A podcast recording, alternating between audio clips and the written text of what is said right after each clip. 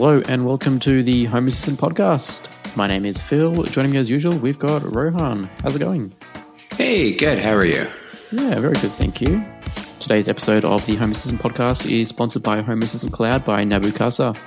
Easily access your local Home Assistant instance remotely for a small monthly fee that supports the Home Assistant and ESPHome projects. Configuration is done via the user interface, so no fiddling with the router settings, SSL certificates, or any YAML. Okay, run 2022.11, almost the end of the year. Um, yeah. So I think one thing that's come out, we just going to give everyone a quick reminder November 13th, uh, which will be what, like just over a week away, uh, mm-hmm. there will be the Home Assistant Conference. So this is something that uh, has is happening been happening every year for quite some yeah. time. Um, I think went virtual with the pandemic, but uh, yeah. So I think Paulus is flying into Netherlands um, to meet up with Frank and, and do the conference. Um, so yeah, November thirteenth. I unfortunately will be asleep for that time, but yeah, I think there's going to be some cool stuff. It's usually called the State of the Union. Um, yeah, it's sort of just a, an opportunity yeah. for Paulus and uh, everyone from Nabu Casa to give their vision of what's happened for the past year and, and, what their future vision looks like. I'm sure there'll be some news around Matter. Uh, can't wait to see what they're going to talk about that as well. Mm, interesting. Um, yeah. Yeah. So November 13th, lock it in your calendar if you haven't already. Um, yeah, it should be pretty good. Yeah, they're renaming it this year, and uh, but uh, yeah, it, it, should be pretty cool to see what's uh, what's happening with Home Assistant, where they're going, uh, what the plans are, and so on and so forth. So it's uh, I think it's pretty cool. Um, I'll definitely be trying to check that out when I can. So so it was month month of what the heck last mm-hmm. month. So I'm guessing we're going to see a few interesting uh, user recommended uh, fixes, integrations, what have you.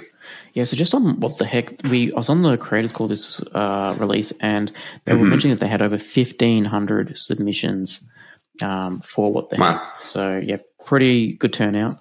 Obviously, not everything can be uh, put in, but it's yeah. interesting that um, you know we are on like the November release, and there's already a few things that have come out of what the heck that are straight away in. So either people are contributing from the community saying, "Yep, I think that's I agree with that. I'm going to easily fix that, or the team from you know like the core developers from Casa jumping in and saying, "Yeah, right, let's uh, this is pretty highly upvoted. Let's let's get onto it." Yeah, and I think there's some again with that many requests. Again, a not all of them may make sense depending on what they're trying to where where Home Assistant's going, but the other piece is also they may not uh, they might not have time to get everything into into a single release, right? So. Yep. Um, I don't think there was ever an expectation that uh, you know, hey, it's going to be in the November release uh, because you requested it oh, October thirty first. Completely, like I would right? expect but, this to come out like December, um, yeah, January, right? Uh, so we're going to see a lot of these scattered. Yeah, and just on that, there will be a January release. Uh, I did hmm. ask on that creator call, creators call. So last year or the year before, they didn't do a January release, and yeah. uh, I think poor Frank uh, in February had a massive uh, amount of work to do. Um, Got a bad time. Yeah. Yeah. Yeah. Which is, I guess everyone goes away. People got a bit of spare time over the holiday break at Christmas. Um, and, you know, a lot of, uh, then you get like a month's worth of, you know, pull yeah. requests, code reviews come in and just makes February a major release. So, uh, there will be a January release. I'm not sure if, uh, what how our schedule will align to do a podcast for that release. We'll probably mm-hmm. be a bit late, but yeah, we'll certainly do one when it does come out. Yeah. Anyway, uh, 2022 to 11. Um, okay, so a lot of front end changes are coming in. Uh, one thing yeah. that I'm really excited for is the tile card. So I don't know about you, Rohan, but I'm a big fan of the mushroom yeah. theme or the mushroom templates, you know, um, that are available. Um, this one looks yeah. very similar. Um, so the tile card um, so almost yeah. almost exactly the same. Yeah, I think there are some um, slight differences from you know the way it works, but yeah, the tile card. Um, yeah, you just give it a list of entities, and it will uh, create a grid of yeah. uh, how they work. Um, so yeah, lights, fans, thermostats. Um, it'll yeah create a nice tile for them. So very cool. Yeah, I mean, we we talked about this not on this creator call, or maybe they talked about. It. I wasn't uh, part of this one, but I was I was in the last one, and and you know, there's there's quite a few folks on that one that were just like, you know what, these the, the mushroom UI is actually really cool, right? It's really slick, it's really neat. Um, so you're going to see a lot of those. I don't know. I feel like you're going to see a lot of those elements come in, right? Um, Yeah, into absolutely. into the uh, Home Assistant dashboard, right? Essentially. So Yep. Well, they've got someone working from Mushroom now in yeah, like, as dedicated onto the front end. yeah, So, yeah. Joined uh, Nabu Casa, I believe. yeah, I might be wrong, but I thought so. Yeah. Yeah, um, yeah. So that's that's a. I don't know. I, I look at that as a win. So that's I think that's pretty cool. Absolutely. Um, statistics cards. So it shows, as the name suggests, shows statistics. Um, so like anything like average, the max, um, anything like that, um, from an entity. So for example, let's say I have a bunch of, um, thermostats around the house, or uh, sorry, a bunch of temperature sensors around the house. Um, then basically I can take that, throw it all in there, average it out and say, here is my average temperature in my home right? I might have 20 in one place, 21 in some place else, 22 somewhere else. Great. Everything averages out to 21 as an example, right? So, Yeah, it's really Um, good. I think previously you would have had to create your own like average sensor and then put that into your interface manually. Um, this, yeah, just allows Yeah. you to use that existing entity and then choose it from a UI and say, "Yep, I want this average here." And not put well, I think this is pretty neat. I like in, in my, in my home assistant uh, instance, I've actually got one, uh, view dedicated to just temperatures of everywhere around my house and using graph cards. And, uh, you know, really which one am I looking at? Right. So it's, uh, I want to somewhat know like, Hey, upstairs, my average is this, downstairs, my average is that, right? Like whatever, whatever those numbers might be. But, uh, I think, uh, that's going to be a good replacement for, um, looking at individual sensors because I don't know that I necessarily care about an individual or, or at least like front of house, back of house, Mm. and then basement, right? Like something like that. So, Something that is really cool and it's pretty related um, mhm. to this as well. So, long term statistics are now available in the entity dialogues. So, Yeah. um, if you click on the more info panel, um, it will bring up uh, the history graph and it now will include like your mean, your max, um, and your min, um, and yeah, it'll display it for a, a bit of a, a longer term period as well.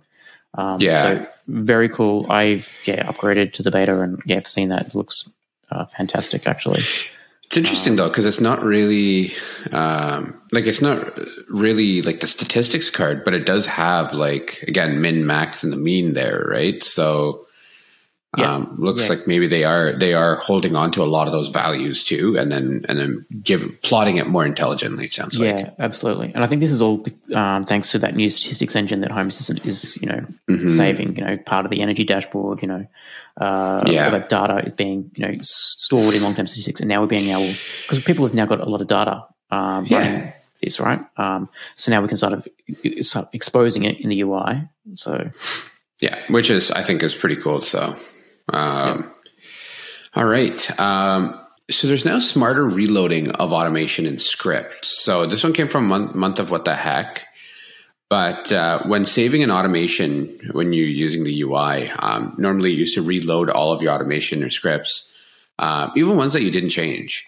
So what happens is uh, if you're waiting for triggers or delays or things like that. So uh, I mean, I've talked about my uh, exhaust automation in my uh, in my bathrooms, for example, right? So if you turn on the exhaust after 30 minutes, it turns it off automatically.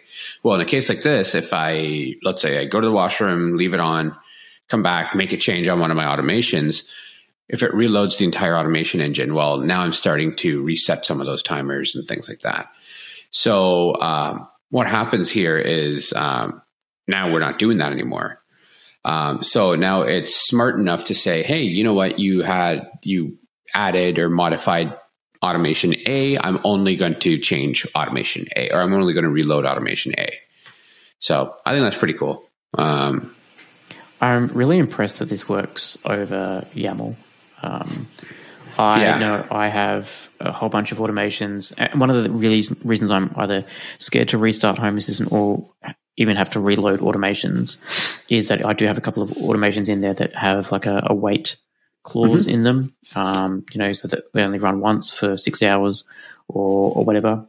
Um, I could achieve the same thing with a template um, condition. You know, when the automation was last triggered, um, which you know was a, a workaround. Yeah. But having now the ability to just hit the reload button and only the automations that were changed reload or the scripts reload. Yeah. Yeah, fantastic. Which is neat. yeah, I mean, this doesn't affect like so. I mean, I know I used my example of my washer and whatever, but that actually comes through Node-RED, so it wouldn't affect stuff like Node-RED or any other automation engine you're using outside of Home Assistant. This applies to obviously the Home Assistant uh, automation engine.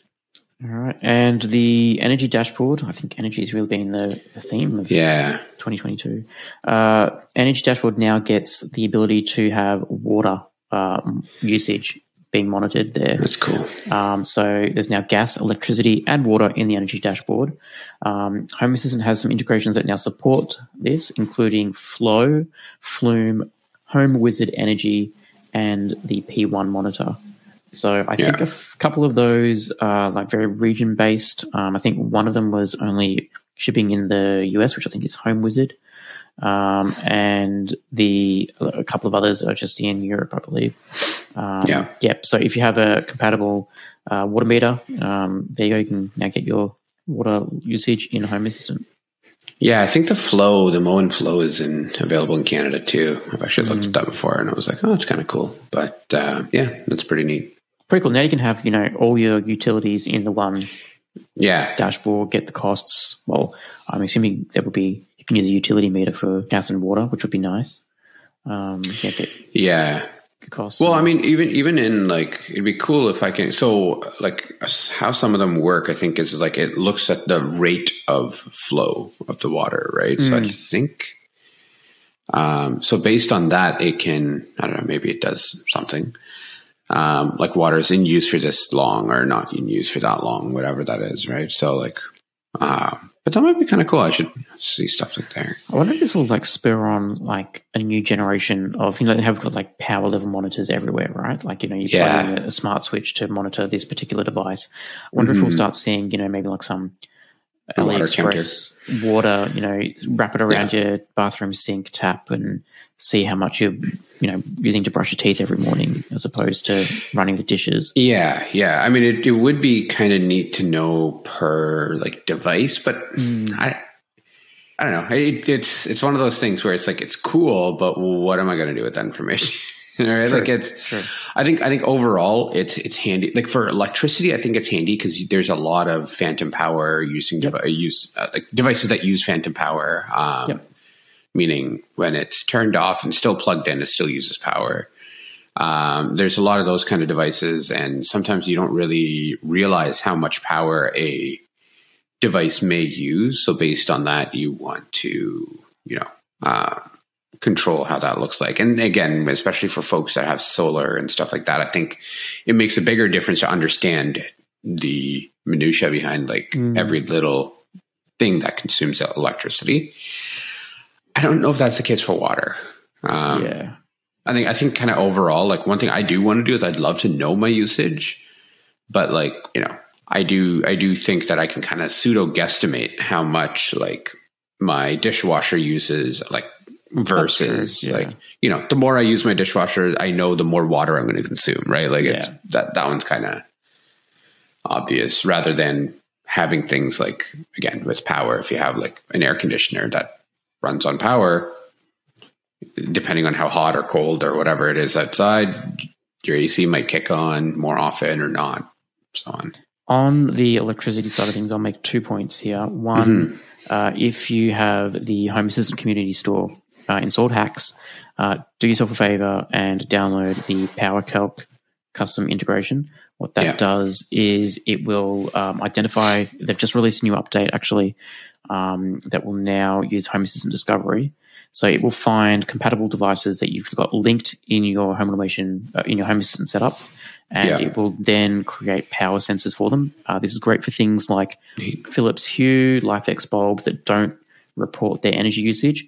PowerCalc is designed to get those uh, estimated roughly um, as energy uh, sensors in your home assistant. So now you can track things like how much is that Philips Hue bulb consuming.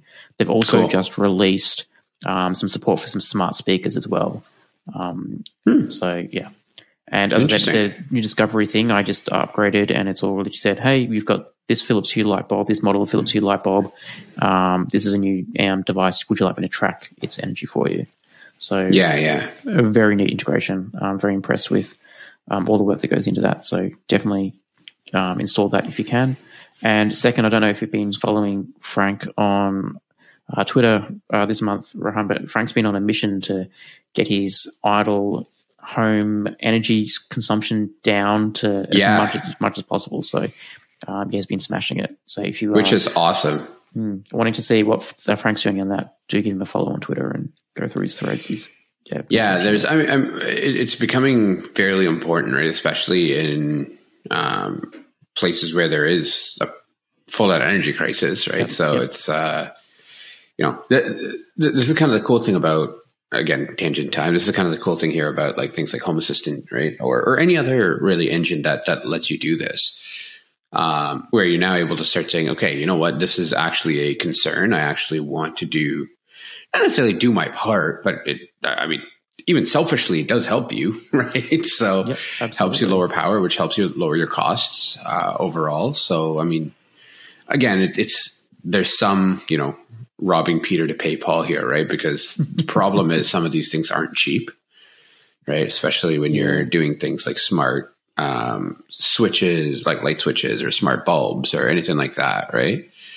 Um, but uh, I don't know. I, I still think there's some intrinsic value, right? So behind doing a lot of those things. Yeah, I think I was reading a, a forum on the Home Assistant community, and someone was like, "Yep, I've paid for this smart switch already by being able to reduce, you know, this amount of power usage or, or whatever." And Yeah, I mean, I I think I have too, but I also turn around and I'm like, have I saved sixty dollars on this light above me? yeah, that yeah, it's I, I get it, right? Like again, depending on what it's controlling, maybe it did, right? So, um, but again, when you start doing things like, hey, you know what? I've got temperature sensors hooked up to Home Assistant. I've got my fan hooked up to Home Assistant. I've got my AC hooked up to Home Assistant.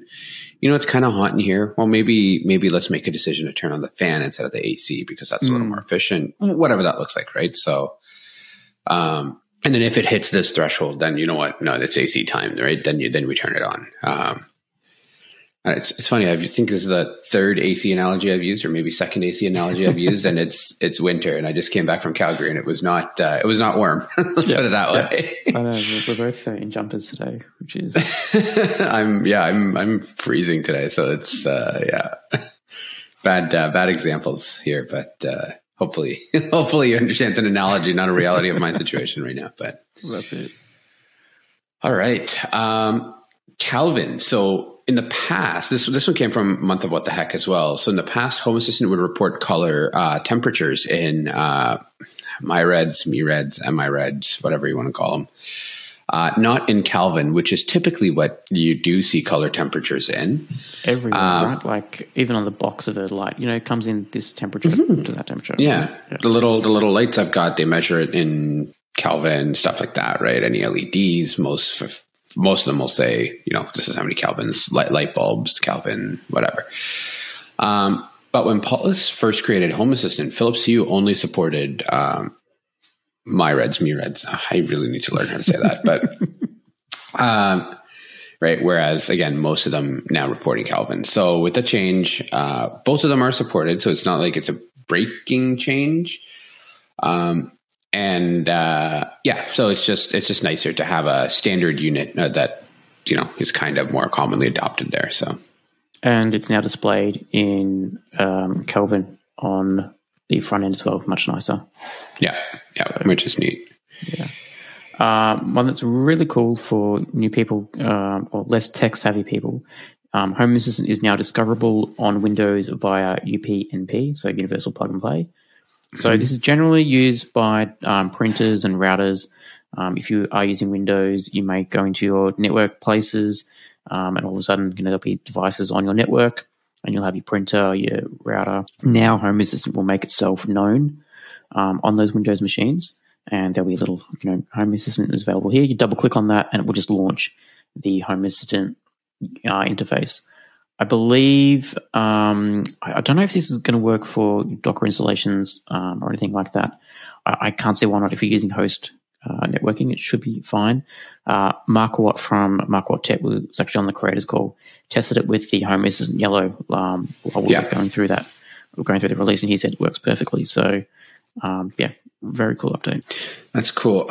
I'm I'm I'm trying to figure out what I guess it does make it easier, but like what what problem is it solving right now? I the, only I- thing I- is because UPnP is so flaky. So I think I think that's why I, think that's the core of my issue with this. I think this is the, the network Um, engineer in you coming out and being like, oh, no, no, I don't want to. yeah, yeah. I, I, I actually hate UPnP with a passion. I'll, I'll reserve that rant for another day. But um, it, it's, I mean, it's flaky at best, right? I mean, you look at things like, uh, again, Belkin Wemo is a perfect example. Also, why I hate that platform. Okay, hate's a strong word, but why, why, why I moved away from it. Let's put it that way. It's you know one in every five times when you open the the app, it's like, hey, four of your five switches are here, and I was like, I'm pretty sure the fifth one's here too. I can literally see it in front of me. it's connected, right? It's, it's green, it's whatever, or white, or whatever the the LED is. But I, I I get it, but I but I feel like maybe this would offer a worse experience if if it's there one in every six times or one like or if it doesn't show up one in every Yeah, six times true. even right And I assume like the use case um, that we discussed the other day was that you know someone that's not as tech savvy has got a Home Assistant Yellow or um, Home Assistant Blue. They've plugged it in. yeah Um, they don't have MDNS maybe on their router or something. Um, they just want to. but i mean that, that that that's upnp still right so if you have Yeah. one you have the other So they just want to give up find Home Assistant, don't have a bookmark of it. They can just go into the network places and they're, hey, Home Assistant's on the network, double click it. Um, and there they are. yeah i mean again it, it'll be cool if it works every time and i hope it does um, but yeah that that's that's kind of where i'm a little bit skeptical I know, I know, I'm going to get an angry email from somebody. like, it, it's, it's. Listen, I am, I am. I think I've been a very, very much an advocate of simplifying things, making things easier for people, and I do love that aspect of it. I just, Yeah.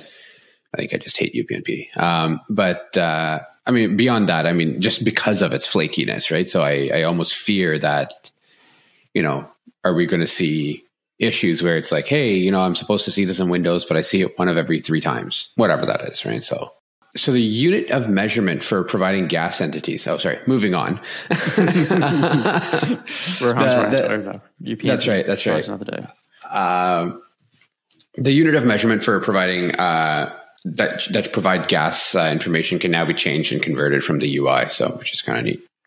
Yeah, no need to uh, worry about. Yeah, I think Home Assistant will now handle the conversion for you. Just select what you want it to be displayed Yeah. um, and there it goes. Yeah, exactly. Uh, this one I'm really impressed with. I haven't used the uh, app for quite some time, but Fully Kiosk Browser, which is an Android app, um, now provides a service to change URLs on your wall-mounted tablet. Sorry, don't you just love Home Assistant? I was, we see I was that? gonna say, I was like, are we just gonna play this one off? Are We're just going to play it off. Like my lights are just turned off in the middle of discussing that. Uh, I'm going to roll with it for the minute. I'll turn them on when I finish this one. Um, Yeah. So Fully Kiosk Browser now provides a service to change URLs on your wall-mounted tablet remotely. Um, so yeah, the way uh, so Fully Kiosk Browser Android app you typically use this when you want to have um, Home Assistant running on a tablet. Um, Yeah. Now you can have uh, a service because there is a Fully Kiosk Browser integration. So you can now have a service to say um, maybe at nighttime, you know, change to a different uh, dashboard in the Home Assistant. I can also see some pretty cool Hmm. That's cool, maybe, um, Dark mode, light mode. yeah, dark mode, light mode, or also even if, um, like, let's say you leave the house, the house goes into away mode. All the tablets that were running the Home Assistant dashboard now change to like a photo of the family or something, right? So it's um, removing the ability for someone to just walk into the house and start playing with the home automation system. Yeah, Um, there's yeah. a whole bunch of use cases I can see here, and that's why I'm yeah really excited to see that one. That is pretty cool. I know. I know. In your old place, Phil, you had um, a tablet with fully kiosk browser. I know you said you were thinking of setting one up in in, in the place you Yeah. live in now. Did uh, did you ever end up doing that? Not yet. So I'm still very slowly, with the help of the mushroom cards, um, creating a new dedicated tablet UI. Um, Nice. Actually, it looks really like I'm really impressed with. it. I'm just slowly plugging away at it, putting rooms Yeah. in. Um, the I have Fire HD tablets. I've got one that's actually like brand new in a packet. I haven't opened up yet, um, but they are terribly slow running. Yeah. the Home Assistant front end, like to the point where you like click a button, or maybe and I don't know. There's been a lot of speed improvements um, in Home Assistant itself. Um, Yeah. so maybe it won't be as an issue as much, but yeah, just I mean- the slowness. Um, I, I think I saw I forget who it was, but it was it's one of the one of the Home Assistant creators um, that I was watching uh, using one of the newer Fire HD tablets, and they seem it seems to be pretty good actually. Like it's uh, again, I don't, I don't have any experience with with having a dedicated tablet interface, but because it was to the point where because I, I always had that same like it's kind of clunky when it's like I press it and something happens like three seconds later. It's it's, it's Ah. that's too too long of a response time for me. Yeah, yeah. Um, but someone was saying that uh, you know with the new Fire HD tablets, it's it's a lot quicker. Um, so, which is interesting. But So, yeah, so- I'm just uh, going through my. oh, your camera died. Of course it did. Why, like, everything Your is life is dying. your life is falling apart, Phil. Your Oh. life is falling apart. My life is falling apart. Um, I assume my, my mustn't be moving enough, and the motions like motion sensor hasn't picked me up. This is classic live home automation issues right here. It's just for once, it's not me with all the issues. I'm just I'm just saying. It's so interesting. Actually, my uh, it's not my motion sensor. My motion sensor is saying that I am here, and I've been here for an hour. Why is it? Let's you know what? Let's we're going to do this. Obviously, you can't see me at the moment, so we're going to use the Home Assistant uh, automation debugger and find out why the hell my camera has been turned off. There you go. DSLR camera off was triggered one minute ago. Why was that triggered? Uh, traces executed because my uh, office went into armed away. Oh, of course, because I've got the door shut out there. It's kids. This is why you need to test your automations thoroughly. Um, Yeah, yeah. Wow. Good job. so many. this is where we need that SpongeBob few moments later meme. Yeah, yeah, yeah, yeah. Exactly. Uh, A few hours I'll, later. I'll, I'll edit this nicely so it's not a pain in the ass for everyone. But yeah, kids, test your automations. Um, I'm gonna have to. Yeah, I'm gonna turn that automation off actually while we're here. So interestingly, that actually that that's actually kind of cool because this has actually been something I've been I've been toying with lately, um, and I've been looking at, and then we were talking about this uh, in. I mean, it's probably going to release after, but after this recording, but uh, we were talking about pressure sensors in beds and stuff like that, Yes, yes. and um, so with uh, with Danny, and uh, which may potentially be coming out after this release. So Yeah, if you haven't heard that yet, that's Yeah. probably why. Um, but uh, yeah, so I actually ordered a couple of pressure sensors on on uh, AliExpress, and uh, while I was doing this, I was also looking at watching a lot of videos uh, from people that have done it before. Right, again, best way of uh, of learning. And uh, Mark and I were going back, kind of back and forth. Mark Watt uh, from Mark Watt Tech and myself were kind of going a little bit back and forth. Uh, he actually had some really cool ideas behind this, and I was like, "That's really neat." Um, but essentially, there's a couple of options here, and I also learned that there is a baby. Uh, oh my gosh, what are those things called? Like the um, how do you carry a baby?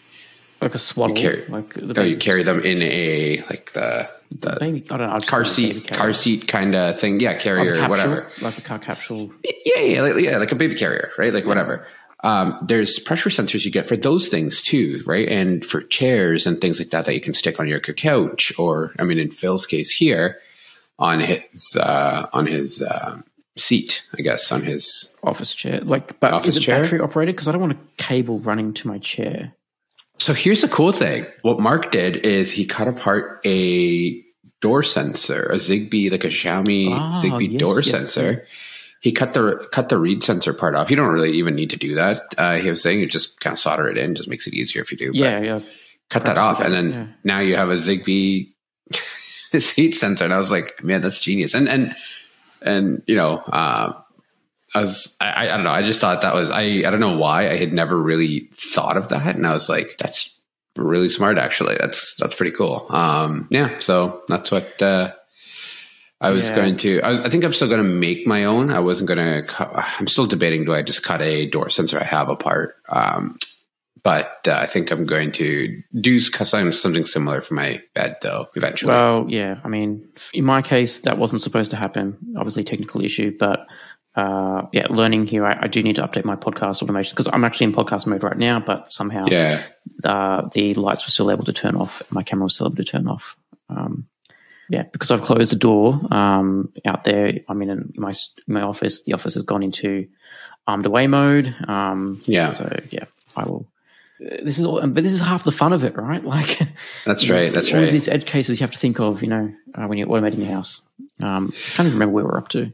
Oh, we'll talk about fully kiosk browser. That's right. Yeah, I mean, it would be cool if our um, recording platform had proper APIs or like webhooks to say, "Hey, you're actually in recording mode," so automatically Yes, turn on yeah. podcast mode or things like that. That'd be kind of neat, but uh, but it doesn't. So, No, no. But yeah, fully kiosk browser. It's now integrated. there you go. Got there eventually. That's right. Um, some new integrations uh, coming up. Oral B toothbrushes. So this is kind of cool. Um, so the Bluetooth toothbrush, Bluetooth toothbrushes that you can buy. Uh, you know, so the IO seven series and the Smart Series seven thousand, which just sounds like Smart Series seven thousand. Um, Ultra smart. Sounds really cool until you realize it's talking about a toothbrush. Um, but I mean, so some of those some of those uh, toothbrushes do have Bluetooth built in to say, "Hey, you've been brushing for this long on average," so on and so forth. I was thinking about this this morning when I when when before we started recording, and I was just kind of skimming through the show notes and stuff like that. I'm like, yeah, but how much how much information again is too much information? But there is a really cool uh, thing here. Like again, so we have a lot of folks that listen that have kids, so on and so forth, right? So this becomes nice now, especially if you're starting to do um, like a credit system, like how like James has. I was going to say, I was, I, I was gonna, this is what exactly what I was going to talk about too.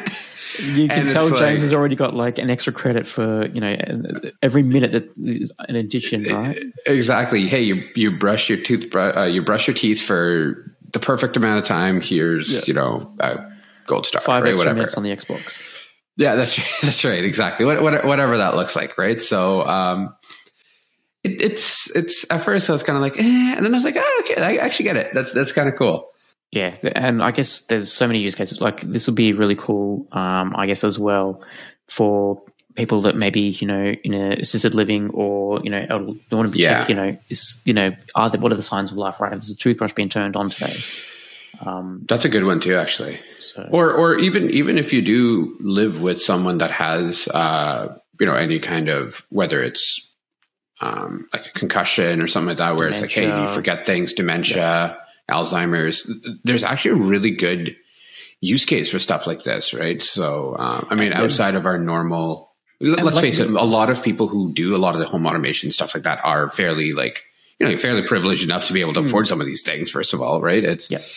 But at the same time, I think it's also like, hey, if we can improve the quality of life of somebody living with one of those conditions, as an example, that's that's kind of, I think that's a win. And one of the great things about it is it's so uh, frictionless, right? Like we've been Mhm. automating this, you know, like you know, you got your tablet holders, you know, Monday, Tuesday, Wednesday. Make sure you take the right tablets.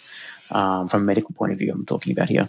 Um, but you know, that still requires someone to physically open up the right, you know, pill box and Yeah. take the right day's tablets. But here, like someone just turning on the toothbrush, the system can, you know, without the user having to, or without the person having to do anything else, home business can tell, okay, the person's brushed their teeth today. Um, so there's no remembering I have to push this button to say I've done my teeth today, or there's no ability for them to just push the button and ignore, you know, not actually turn the toothbrush on at all. So, Yeah, yeah, and and I mean, there, there's also the hey, the automation didn't fire for whatever reason, and Yep. you know, mini mini panic. But you know, I'd I'd rather go double check and make sure everything is okay rather than not know for a few days, right? So I think I think I, that that's a really cool um, use case. I think right where. You know, again, I started off with like, I'm like, yeah, it's kind of dumb, and then I was like, no, you know what? It's it's actually it's actually really nice. Uh, it's actually pretty cool. Yeah. So And I think um, when so this someone hacked this into Home Assistant a long time ago. Um, Yeah. they put it up on YouTube and it went viral. Um, so there's a lot of I think it's stuff like this that you know mainstream people will go, oh yeah, all right, why would I want to do that? But it does start these sort of conversations, right? Um, Yeah. And it also then shows how powerful the smart home can be when you know everything in your home, the little things can talk, but they can talk to other things as well. Um, Yeah. And open standard, like it really promotes open standards. So yeah, I think it's a great one. yeah, Uh, yeah. All right, snooze, snooze. Uh, there's no e on the end of this one, so I don't know if it's snooze or snooze. Um, I'm assuming it's pronounced the same way, but Wow, it's like I'm going to be all Snoz. like, Yeah. uh, you know, it's like Jay Z the rapper, right? Like, no, you're Jay Z because I say like, don't like you've got to spell your name incorrectly, right? Like, anyway. yeah, Um, smart home enabled white noise machines. Um, now these are only available in the US, so maybe it is snooze, and they just yeah, fair enough. Um, I don't want to pick on this company too much, but I did look into the uh, the product behind it. I don't want to pick on them, but here I go. Here I go. Right, like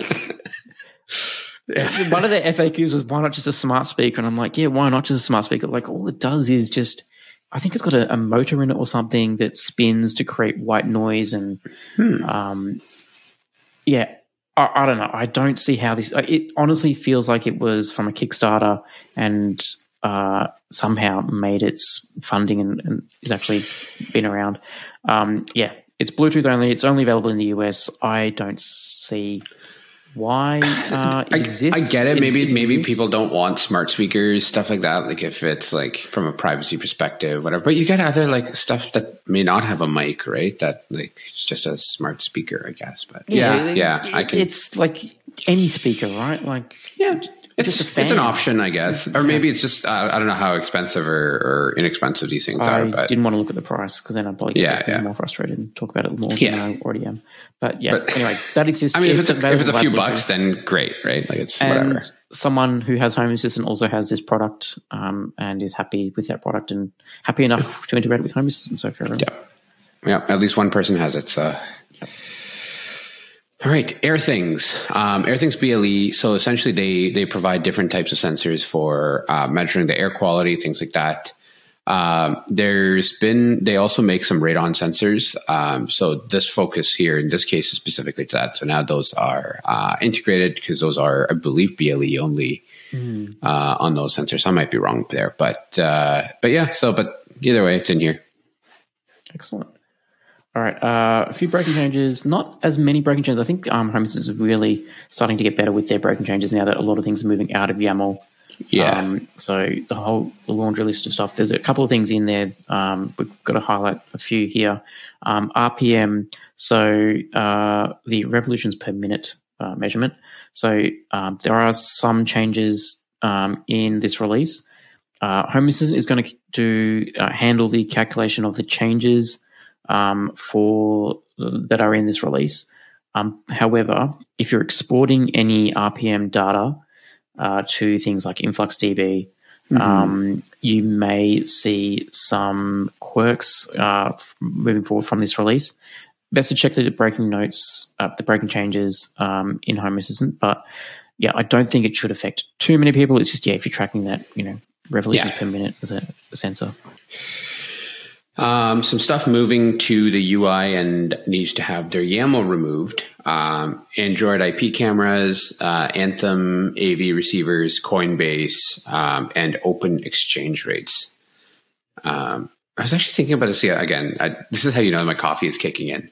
uh, I, was, I was thinking about this the other day, and uh, it'd be kind of cool to have. I didn't realize Open Exchange Rates has a sensor right? So uh, I was like, it'd be kind of cool if I'm like, you know, whether I'm in the US or traveling anywhere else, it'd be kind of cool if I get like a essentially a push notification every morning from Home Assistant to be like, hey, you're the rate.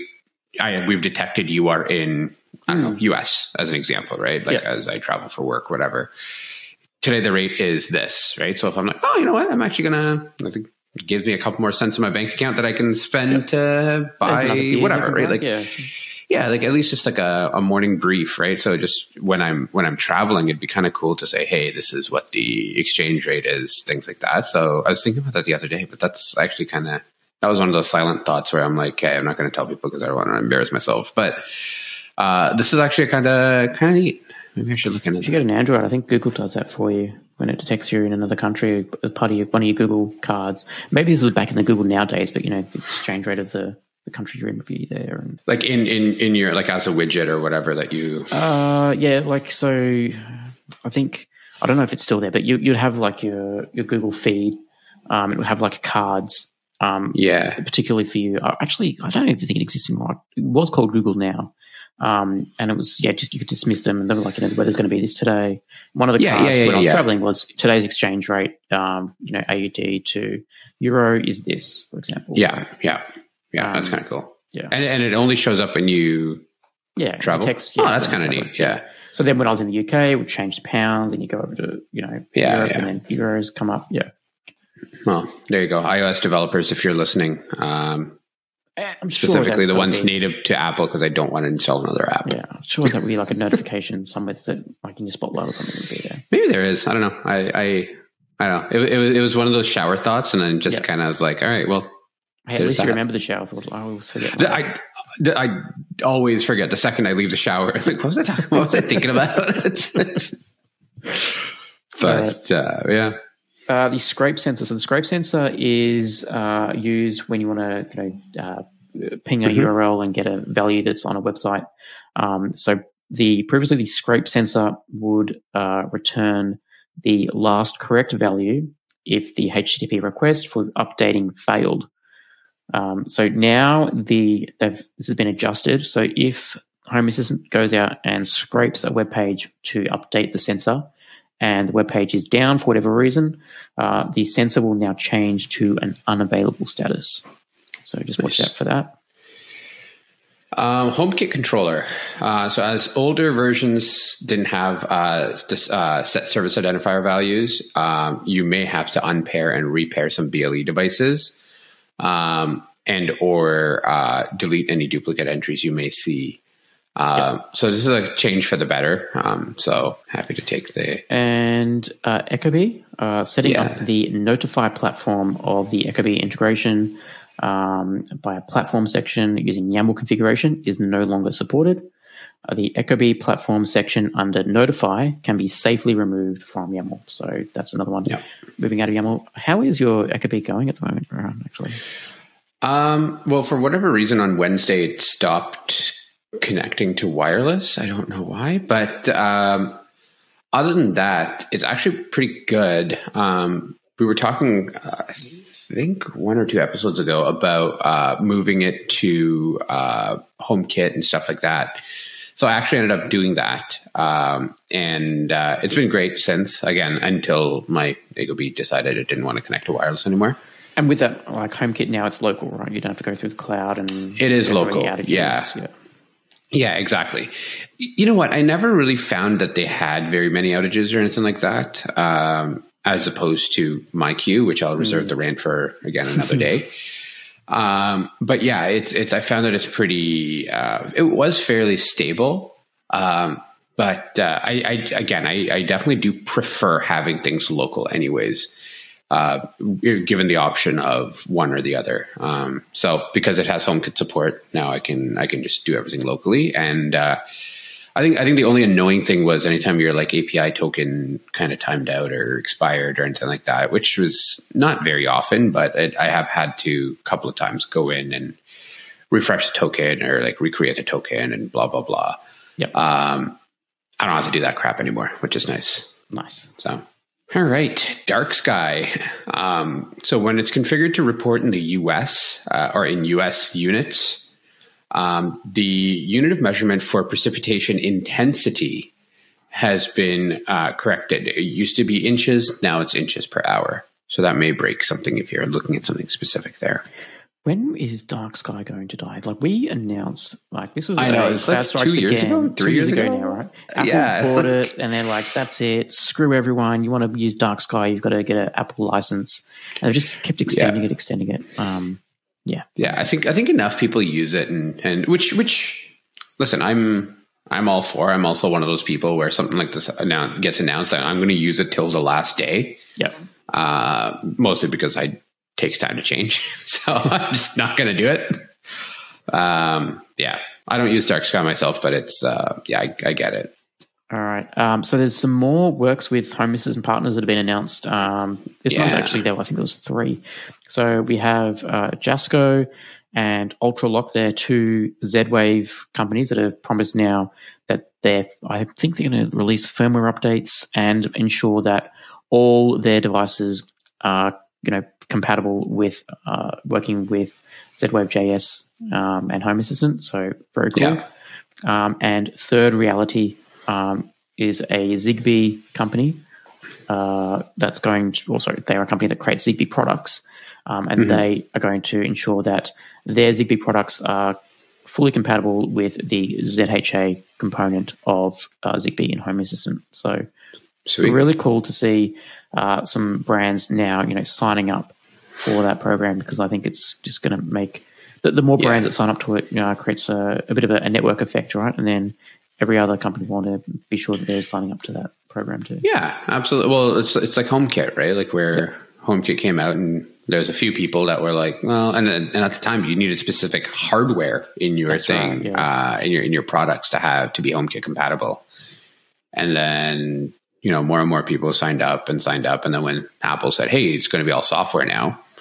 Just we just want to make sure you know everything is validated. Blah blah blah. Now you just have loads and loads and loads and loads of people that come on. So I, I agree. I mean, I, I think that's kind of cool. So Yep. um, the Home Assistant Sky Connect. Um, so it's a small little USB and Zigbee, uh, sorry, USB based Zigbee and Matter radio. Um, it's kind of cool. Um, they are like they they look like they're really tiny. Um, so it's Yeah. kind of neat. Um, it's launching soon as well. So they there was a little blog post about that a while ago. So it was uh, it's kind of cool. Kind of cool. I reckon it's very cool. Um, It is very cool. uh, the fact that it's Zigbee and Matter, um, and it's Yeah. from created by uh, Nabu Casa slash Home Assistant, so you know it is going to be completely supported with Home Assistant out of the box. Um, yeah, I I'm really excited to see uh, the possibilities with that. Yeah, there's uh who was it that just released that just announced some Matter support um, on their devices? Uh, I don't know, but there's uh there's a couple of people that were like, hey, you know, we're going to start looking at Matter or things like that. So it's coming to fruition. I know it's again there, there's a lot of mixed feelings about Matter about like, hey, great, this is going to be the next amazing thing and then the rest of the world is like well it's another one now that i have to deal with right so That's it. I, That's I, it. I think I think reality is it's, it is somewhere in between, or, or both of those things, right? Like, hey, great, this might be a newer and more improved version of Zigbee, or or I, I know I know that it's a little more complicated than that with Matter, but um, yeah, I don't know. It's uh, it's cool. I mean, get this. At least you have the option, right? So if you ever have to deal with it, All right, the Raspberry Pi Pico uh, is now going to be supporting ESPHome. So this is going to be announced at the uh, Home Assistant conference. Um, Yeah. it's available in code now. Um, so the Raspberry Pi Pico is a very cheap board, um, but can it run ESPHome? Um, I actually was Yeah. surprised at how cheap they were. Generally, like I think Paula said the other day, oh, you know, it's like an eight dollar board or something like that. I'm like, yeah, right, whatever. I actually saw um, in Australia it's like five bucks. Um, yeah, and I'm like, no way. Um, so Yeah. yeah. the fact that because I I think a lot of people might have these before going over to like um, an ESP device that might have been a bit Yeah. more expensive. Um, so yeah, if you've got one stuffed away in a drawer somewhere, it's not useless. Um, ESP Yeah, Home it's- support it. And it's pretty cool. So we were talking about it in the October creator call. Um, so for the 2022.10 uh, creator call. And same thing, it was too early to to talk about it then, just because again, it's at that point we would really be taking away from the conference too. Yeah. so so we didn't talk about it, but same kind of deal, right? It's it's uh, we, when we were chatting, it was it was it's like it was actually pretty neat, um, considering it's like slightly different than your standard uh, ESP device, right? So I mean, it may not be in function in what you what you end up using it for or what you end up doing, but it's still uh, still pretty neat that uh, that that is supported. So there you go, get a little bit of variety there too. That's it. That's it. Um, so, Rohan, I'm going to take the next two. Yeah. Related to me. Um, so, last episode, we had a little bit of a discussion around uh, putting motion sensors in the bathroom. Rohan, you said no deal for you. Yeah, no Um, deal. So I was like, stuff it. I'm going to make a little poll here. So I put it out to the Twitterverse. Um, 76%, 76% of people agreed with me that they would put a motion sensor in their bathroom. So, uh, yes, my Xiaomi FP1 sensors will not go to waste. I'm going to put them in a bathroom. Thank you for everyone out For there validating. for validating me. Thank you. Uh, Rohan's uh, own, you know, market research has failed him. Um, That's right. There. And Walden reached out um, about the Z-Wave motion sensor speed issues that I discussed um, a couple of uh, release episodes ago. I think it was uh, in the September release episode. Yeah. Um, he's also seen the same thing. Um, he's found that uh, all his Z-Wave devices, even powered by USB, uh, are take a few seconds to pick up motion. Um, so he's replaced his with Acquire sensors as well. So Hmm. good to see some validation there from the community as well. So yeah, Walden, thank you very much for reaching out and confirming my suspicion there too. Yeah. And and just so on, on in Facebook for the Twitter uh, for your poll, I, I I just posted Oh, you did? in, posted in there too. Facebook as Nice. well. Yeah.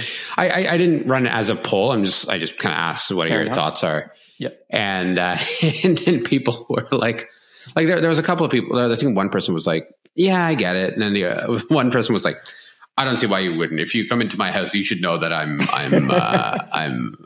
It's a smart home. There's going to be a motion sensor. There's going to Yeah, be whatever, right? Like, I agree with that. Like, and uh, yeah, I mean, yeah, I, I like I like to like take a little more conservative approach about my my use of home automation and what others think of it, but Yeah. but I get it. Yeah, the votes have spoken. I think yeah. I mean, it's probably a biased audience, right? Like, of course, Sure. we're going to put sensors everywhere. Yep, yep. Well, someone was saying like you can use a door sensor or something like that as well, right? Again, there's also caveats there of like Yeah, what happens if kids leave the door open or like stuff like that, right? Yeah. I think this goes back to you know that whole um, uh, like bees in a box sort of how you track you know when someone's in a room uh, based on doors opening closing. That comes down to a whole like formula, a mathematical formula. Mm-hmm. Yeah, I don't yeah. have time for that. Like, just give me a binary sensor. Is someone in there or not in there? Yes or no? Yeah, yeah. Stick a pressure sensor on your Clearly. I have to um, practice my automation writing ability to make sure that you know whatever automation I do in the guest bathroom right. is actually not going to cause more strife. That's right. There you go. Yeah. Don't, don't listen to Phil anymore. Not kidding. that's it. That's it. you just you just negated the last five Yeah. years of, of the of the podcast of everything you've know. talked about. Clearly, I'm not good at writing my own automation. Right? Like, hey, nobody guy- said we were, so it's uh, this guy thinks he's so good at home. He can do a podcast. Can't even do an automation that doesn't turn the little camera off on himself. too funny. I think that is going to be an episode today. Thank you very much, everyone, for listening. And yeah, if you want to come on the podcast and um, be a guest, yeah, reach out to us. Feedback's ha- ha- feedback hasspodcast.io. We are always looking for guests. So yeah, Cheers. cheers.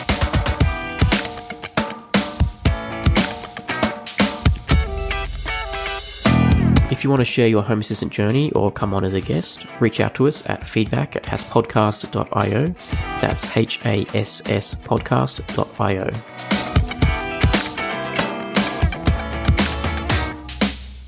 The Home Assistant podcast is hosted by Phil Hawthorne and myself, Rohan Karamandi. For links to topics we discussed today, check out our show notes on hasspodcast.io.